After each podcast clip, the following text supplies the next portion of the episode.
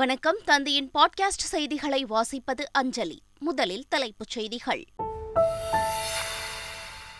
தமிழக அமைச்சரவைக் கூட்டம் முதலமைச்சர் ஸ்டாலின் தலைமையில் இன்று மாலை நடைபெறுகிறது. வரும் பதினேழாம் தேதி துவங்க உள்ள சட்டப்பேரவை கூட்டத்தொடர் குறித்து முக்கிய ஆலோசனை. மதுரையில் அமைச்சர்கள் பங்கேற்ற ஆய்வுக் கூட்டத்தில் திடீர் பரபரப்பு. அதிமுக முன்னாள் அமைச்சர்கள் வாக்குவாதத்தில் ஈடுபட்டதால் சலசலப்பு. நீட் தேர்வை கட்டாயமாக்கிய சட்ட திருத்தத்திற்கு எதிராக தமிழக அரசு ரிட் மனு தாக்கல். உச்சநீதிமன்றத்தில் இன்று விசாரணை. நீட் நுழைவுத் தேர்விலிருந்து தமிழகத்திற்கு எப்போது விலக்கு பெற்று தருவீர்கள்? முதலமைச்சர் ஸ்டாலினுக்கு எதிர்க்கட்சித் தலைவர் எடப்பாடி பழனிசாமி கேள்வி. காவிரி ஆற்றில் வெள்ளப்பெருக்கு, கரையோர மக்களுக்கு அபாய எச்சரிக்கை. குற்றால மெயினருவியில் அதிக தண்ணீர், சுற்றுலா பயணிகள் குளிக்க தடை.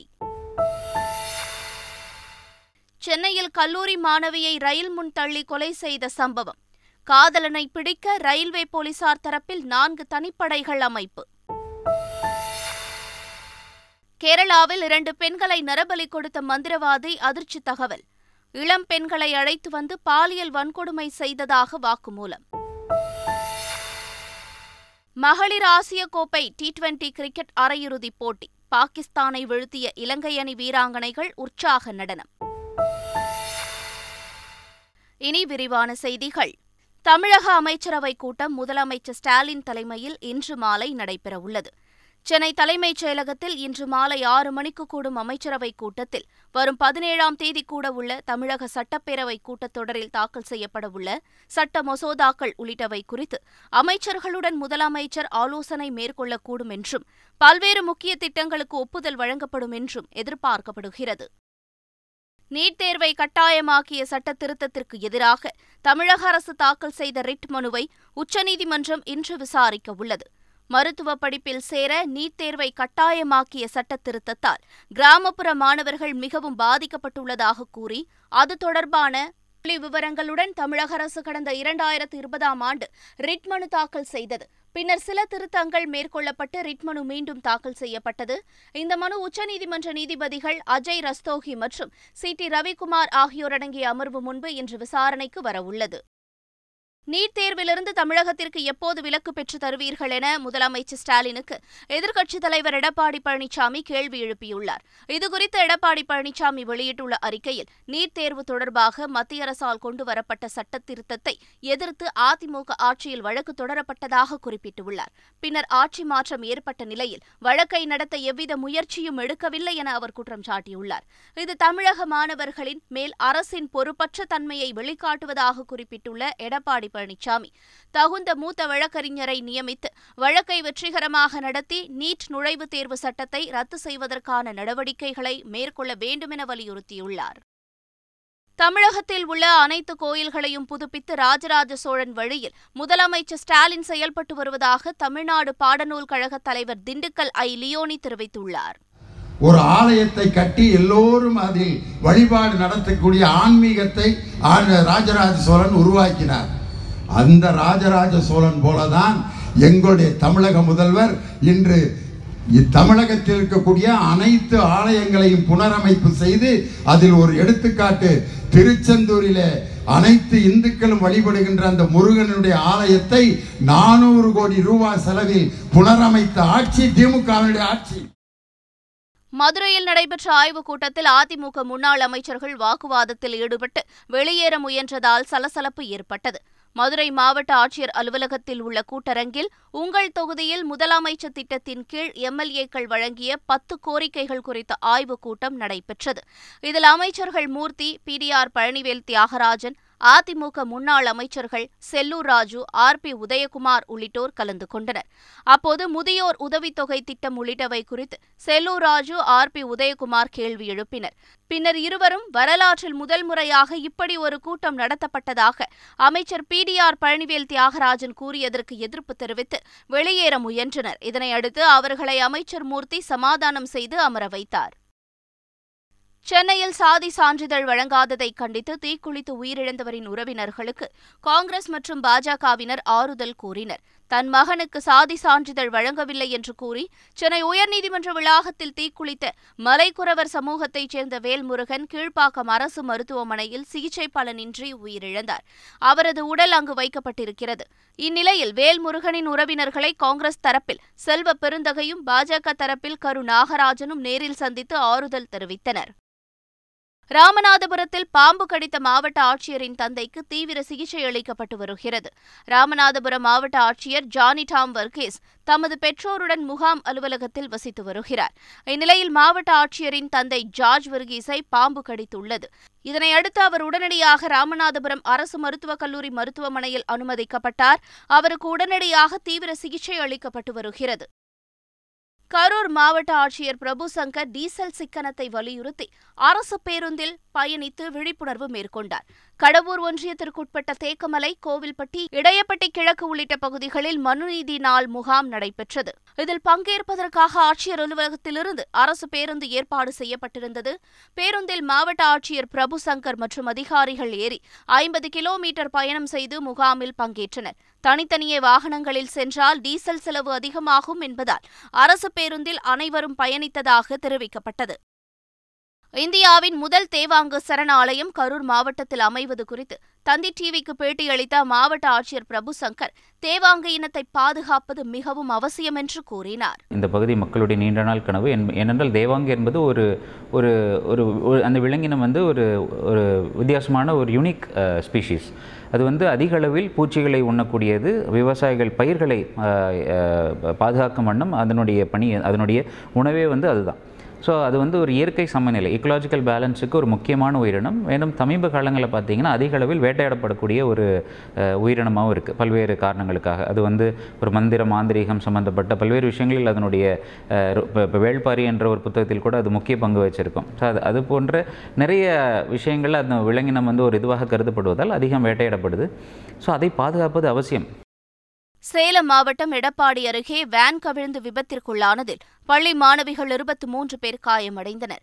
எடப்பாடி சின்னமுத்தூரில் உள்ள பூந்தளிர் காப்பகத்தில் தங்கியுள்ள மாணவிகளை பள்ளியிலிருந்து அழைத்துக் கொண்டு வந்த வேன் சின்னமுத்தூர் அருகே கனமழை பெய்ததால் நிலை தடுமாறி விவசாய வயலுக்குள் சாய்ந்து விபத்திற்குள்ளானது. இதில் வேன் ஓட்டுநர் ஆனந்தராஜும் இருபத்தி மூன்று மாணவிகளும் காயமடைந்தனர். அனைவரும் எடப்பாடி அரசு மருத்துவமனையில் அனுமதிக்கப்பட்டு சிகிச்சை பெற்றனர். முதியோர் மற்றும் மாற்றுத்திறனாளிகளுக்கு உதவும் நவீன தொழில்நுட்ப உபகரணங்கள் கண்காட்சி சென்னை ஐஐடி வளாகத்தில் நடைபெற்று வருகிறது. ஐஐடி மாணவர்களால் கண்டுபிடிக்கப்பட்ட இந்த புதிய தொழில்நுட்ப உபகரணங்களை சந்தைப்படுத்துதல் தொடர்பான கருத்தரங்கும் தொடங்கியது. Empower two thousand twenty two என்ற தலைப்பில் நடைபெறும் இந்த கருத்தரங்கம் மற்றும் கண்காட்சி மூன்று நாட்கள் தொடர்ந்து நடைபெறுகிறது. சென்னை மாநகராட்சிக்கு உட்பட்ட பகுதிகளில் தடை செய்யப்பட்ட ஆயிரத்து அறுநூற்று அறுபத்தி ஏழு கிலோ பிளாஸ்டிக் பொருட்கள் பறிமுதல் செய்யப்பட்டு பதிமூன்று லட்சத்து முப்பத்து எட்டாயிரம் ரூபாய் அபராதம் விதிக்கப்பட்டுள்ளது. இது தொடர்பாக மாநகராட்சி வெளியிட்டுள்ள செய்திக்குறிப்பில் வணிக நிறுவனங்கள், கடைகள் தடை செய்யப்பட்ட பிளாஸ்டிக் பொருட்களை தவிர்த்து மாநகராட்சிக்கு முழு ஒத்துழைப்பு அளிக்க வேண்டுமென கேட்டுக் கொள்ளப்பட்டுள்ளது. எல்கேஜி யூகேஜி வகுப்புகளுக்கான தற்காலிக ஆசிரியர்களை இன்றைக்குள் நியமனம் செய்ய தமிழக பள்ளிக்கல்வித்துறை உத்தரவிட்டுள்ளது. இரண்டாயிரத்து முன்னூற்று எண்பத்தோரு அங்கன்வாடி மையங்களில் செயல்படவுள்ள எல்கேஜி மற்றும் யூகேஜி வகுப்புகளுக்கு காலை ஒன்பது முப்பது மணி முதல் பிற்பகல் பன்னிரண்டு முப்பது மணி வரை மூன்று மணி நேரம் மட்டுமே வகுப்புகள் நடத்தப்பட உள்ளன.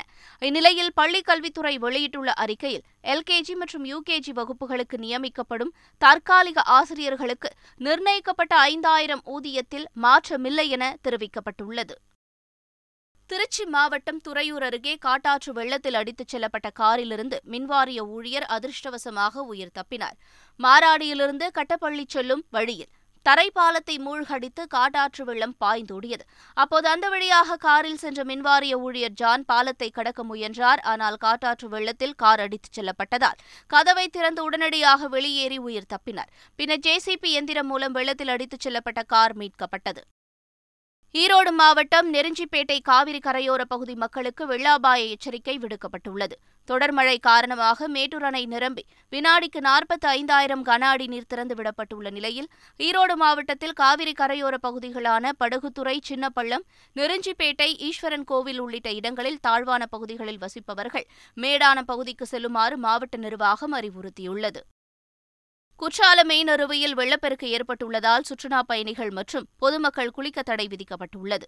தென்காசி மாவட்டம் குற்றாலத்தில் சீசன் முடிந்த பிறகும் அருவிகளில் தண்ணீர் விழுந்த நிலையில் மேற்கு தொடர்ச்சி மலைப்பகுதிகளில் பலத்த மழை பெய்தது. இதனால் குற்றாலமே நறுவையில் திடீரென வெள்ளப்பெருக்கு ஏற்பட்டது. இதனால் சுற்றுலாப் பயணிகள் மற்றும் பொதுமக்கள் குளிக்க போலீசார் தடை விதித்தனர். அருவியில் குளித்துக் கொண்டிருந்தவர்கள் உடனடியாக வெளியேற்றப்பட்டனர். குற்றாலமே நறுவையில் தடை விதிக்கப்பட்டதால் ஐந்தருவி மற்றும் பழைய குற்றால அருவியில் சுற்றுலாப் பயணிகள் குளித்துச் சென்றனர். கோவையில் பாஜக அலுவலகம் மீது பெட்ரோல் குண்டு வீசப்பட்ட விவகாரத்தில் கைது செய்யப்பட்ட இரண்டு பேர் மீது தேசிய பாதுகாப்பு சட்டத்தின் கீழ் நடவடிக்கை எடுக்கப்பட்டுள்ளது. கோவை மாவட்ட பாஜக தலைமை அலுவலகம் மீது கடந்த இருபத்தி இரண்டாம் தேதி பெட்ரோல் குண்டு வீசியதாக சதாம் சிகாபுதீன் ஆகிய இரண்டு பேரை போலீசார் கைது செய்து நீதிமன்ற உத்தரவின்படி கோவை மத்திய சிறையில் அடைத்தனர். இந்நிலையில் இருவர் மீதும் கோவை மாநகர காவல் ஆணையரின் உத்தரவின்படி தேசிய பாதுகாப்பு சட்டத்தின் கீழ் நடவடிக்கை எடுக்கப்பட்டு அதற்கான நகல்கள் சிறையில் உள்ள இருவரிடமும் வழங்கப்பட்டுள்ளது. சென்னையில் காதலை முறித்துக் கொண்ட கல்லூரி மாணவியை ரயில் முன் தள்ளிவிட்டு கொலை செய்த காதலனின் செயல் அதிர்ச்சியை ஏற்படுத்தியுள்ளது. சென்னை ஆதம்பாக்கத்தில் உள்ள காவலர் குடியிருப்பைச் சேர்ந்த கல்லூரி மாணவி சத்யபிரியா சதீஷ் என்பவரை காதலித்து வந்ததாக கூறப்படுகிறது. இதனை சத்யபிரியா வீட்டினர் கண்டித்ததாலும் சதீஷின் நடவடிக்கைகள் பிடிக்காததாலும் காதலை சத்யபிரியா முறித்துக் கொண்டார். இதனால் ஆத்திரமடைந்த சதீஷ் பரங்கிமலை ரயில் நிலையத்திற்கு வந்த சத்யபிரியாவிடம் தகராறில் ஈடுபட்டு அப்பெண்ணை ரயில் முன்பாக தள்ளிவிட்டார். இதில் தலை துண்டாகி சம்பவ இடத்திலேயே சத்யபிரியா உயிரிழந்தார். தப்பியோடிய சதீஷை பிடிக்க போலீசார் நான்கு தனிப்படைகள் அமைத்து தீவிரமாக தேடி வருகின்றனர். சென்னையில் சூரிய மின்சக்தி மூலம் மெட்ரோ ரயில்களை இயக்க திட்டமிடப்பட்டுள்ளது. சென்னையில் தற்போது உள்ள நாற்பது மெட்ரோ ரயில் நிலையங்களுக்கு தேவையான மின்சாரம் மின்சார வாரியத்திடமிருந்து வாங்கப்படுகிறது. இந்நிலையில் மெட்ரோ ரயில் நிலையங்கள், பணிமனைகள், அலுவலக இடங்கள் உள்ளிட்ட இடங்களில் சூரிய மின்தகடுகள் அமைத்து ஆறு மெகாவாட் அளவுக்கு மின்சாரம் உற்பத்தி செய்ய மெட்ரோ ரயில் நிறுவனம் திட்டமிட்டுள்ளது. திருச்சி ஸ்ரீரங்கம் அரங்கநாத சுவாமி கோயிலில் ஊஞ்சல் உற்சவம் தொடங்கியது. ஒன்பது நாட்கள் நடைபெறும் ஊஞ்சல் உற்சவத்தையொட்டி நம்பெருமாள் தங்கப்பல்லக்கில் உபய நாச்சியார்களுடன் புறப்பட்டு ஊஞ்சல் மண்டபம் எதிரில் உள்ள நான்கு கால் மண்டபத்தில் ஊஞ்சலில் எழுந்தருளினார். இதில் ஏராளமான பக்தர்கள் கலந்து கொண்டு சுவாமி தரிசனம் செய்தனர். ஊஞ்சல் உற்சவத்தின் ஒன்பதாம் நாள் தீர்த்தவாரி நிகழ்ச்சி நடைபெறவுள்ளது. கேரளாவில் பெண்களை நரபலி கொடுத்த மந்திரவாதி இரண்டு இளம் பெண்களை பாலியல் பலாத்காரம் செய்திருப்பது விசாரணையில் தெரியவந்துள்ளது. தமிழகத்தைச் சேர்ந்த பத்மா மற்றும் கேரளாவைச் சேர்ந்த ரோஸ்லின் ஆகிய இரண்டு பெண்களை கேரளாவில் நரபலி கொடுத்ததாக மந்திரவாதி ஷபி, டாக்டர் பகவல் சிங், அவரின் மனைவி லைலா என மூன்று பேர் கைது செய்யப்பட்டனர். மந்திரவாதி ஷபியிடம் கேரள போலீசார் நடத்திய விசாரணையில் பல திடுக்கிடும் தகவல்கள் வெளியாகியுள்ளது. இளம் பெண்கள் இரண்டு பேரை வீட்டிற்கு அழைத்து வந்து பாலியல் பலாத்காரம் செய்ததாகவும் அந்த இரண்டு பெண்களும் கொச்சியில் உள்ள ஒரு விடுதியில் தங்கியிருப்பவர்கள் என்றும் ஷபி கூறியதாக போலீசார் தெரிவித்துள்ளனர். சையது முஷ்டக் அலி கோப்பை டி டுவெண்டி தொடரில் சிக்கிம் அணியுடன் தமிழ்நாடு அணி இன்று மோதுகிறது. குரூப் இ பிரிவில் இடம்பெற்றுள்ள தமிழ்நாடு மற்றும் சிக்கிம் அணிகள் மோதும் போட்டி லக்னோவில் உள்ள பாரத ரத்னா அடல் பிஹாரி வாஜ்பாய் மைதானத்தில் இன்று நடைபெறுகிறது. குரூப் இ பிரிவில் தலா ஒரு வெற்றி மற்றும் தோல்வியை பெற்று நான்கு புள்ளிகளுடன் தமிழ்நாடு அணி நான்காவது இடத்தில் உள்ளது குறிப்பிடத்தக்கது. மகளிர் ஆசிய கோப்பை டி டுவெண்டி கிரிக்கெட் அரையிறுதிப் போட்டியில் முதலில் பேட் செய்த இலங்கை அணி நூற்று இருபத்தி இரண்டு ரன்கள் குவித்தது. பின்னர் விளையாடிய பாகிஸ்தான் அணி இருபது ஓவரில் நூற்று இருபத்தோரு ரன்கள் மட்டுமே எடுத்து ஒரு ரன்னில் தோல்வியை தழுவியது. இறுதிப் போட்டிக்கு முன்னேறிய மகிழ்ச்சியில் இலங்கை அணி வீராங்கனைகள் மைதானத்தில் நடனமாடி மகிழ்ந்தனர். மீண்டும் தலைப்புச் செய்திகள்.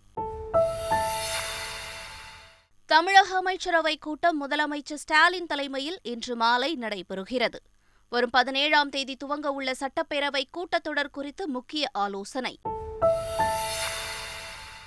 மதுரையில் அமைச்சர்கள் பங்கேற்ற ஆய்வுக் கூட்டத்தில் திடீர் பரபரப்பு. அதிமுக முன்னாள் அமைச்சர்கள் வாக்குவாதத்தில் ஈடுபட்டதால் சலசலப்பு. நீட் தேர்வை கட்டாயமாக்கிய சட்ட திருத்தத்திற்கு எதிராக தமிழக அரசு ரிட் மனு தாக்கல்.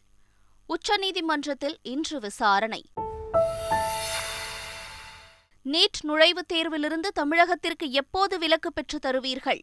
முதலமைச்சர் ஸ்டாலினுக்கு எதிர்க்கட்சித் தலைவர் எடப்பாடி பழனிசாமி கேள்வி. காவிரி ஆற்றில் வெள்ளப்பெருக்கு, கரையோர மக்களுக்கு அபாய எச்சரிக்கை. குற்றால மெயின் அருவியில் அதிக தண்ணீர், சுற்றுலா பயணிகள் குளிக்க தடை. சென்னையில் கல்லூரி மாணவியை ரயில் முன் தள்ளி கொலை செய்த சம்பவம். காதலனை பிடிக்க ரயில்வே போலீசார் தரப்பில் நான்கு தனிப்படைகள் அமைப்பு. கேரளாவில் இரண்டு பெண்களை நரபலி கொடுத்த மந்திரவாதி அதிர்ச்சி தகவல். இளம் பெண்களை அழைத்து வந்து பாலியல் வன்கொடுமை செய்ததாக வாக்குமூலம். மகளிர் ஆசிய கோப்பை டி டுவெண்டி கிரிக்கெட் அரையிறுதிப் போட்டி. பாகிஸ்தானை வீழ்த்திய இலங்கை அணி வீராங்கனைகள் உற்சாக நடனம். இத்துடன் செய்திகள் நிறைவு பெறுகின்றன.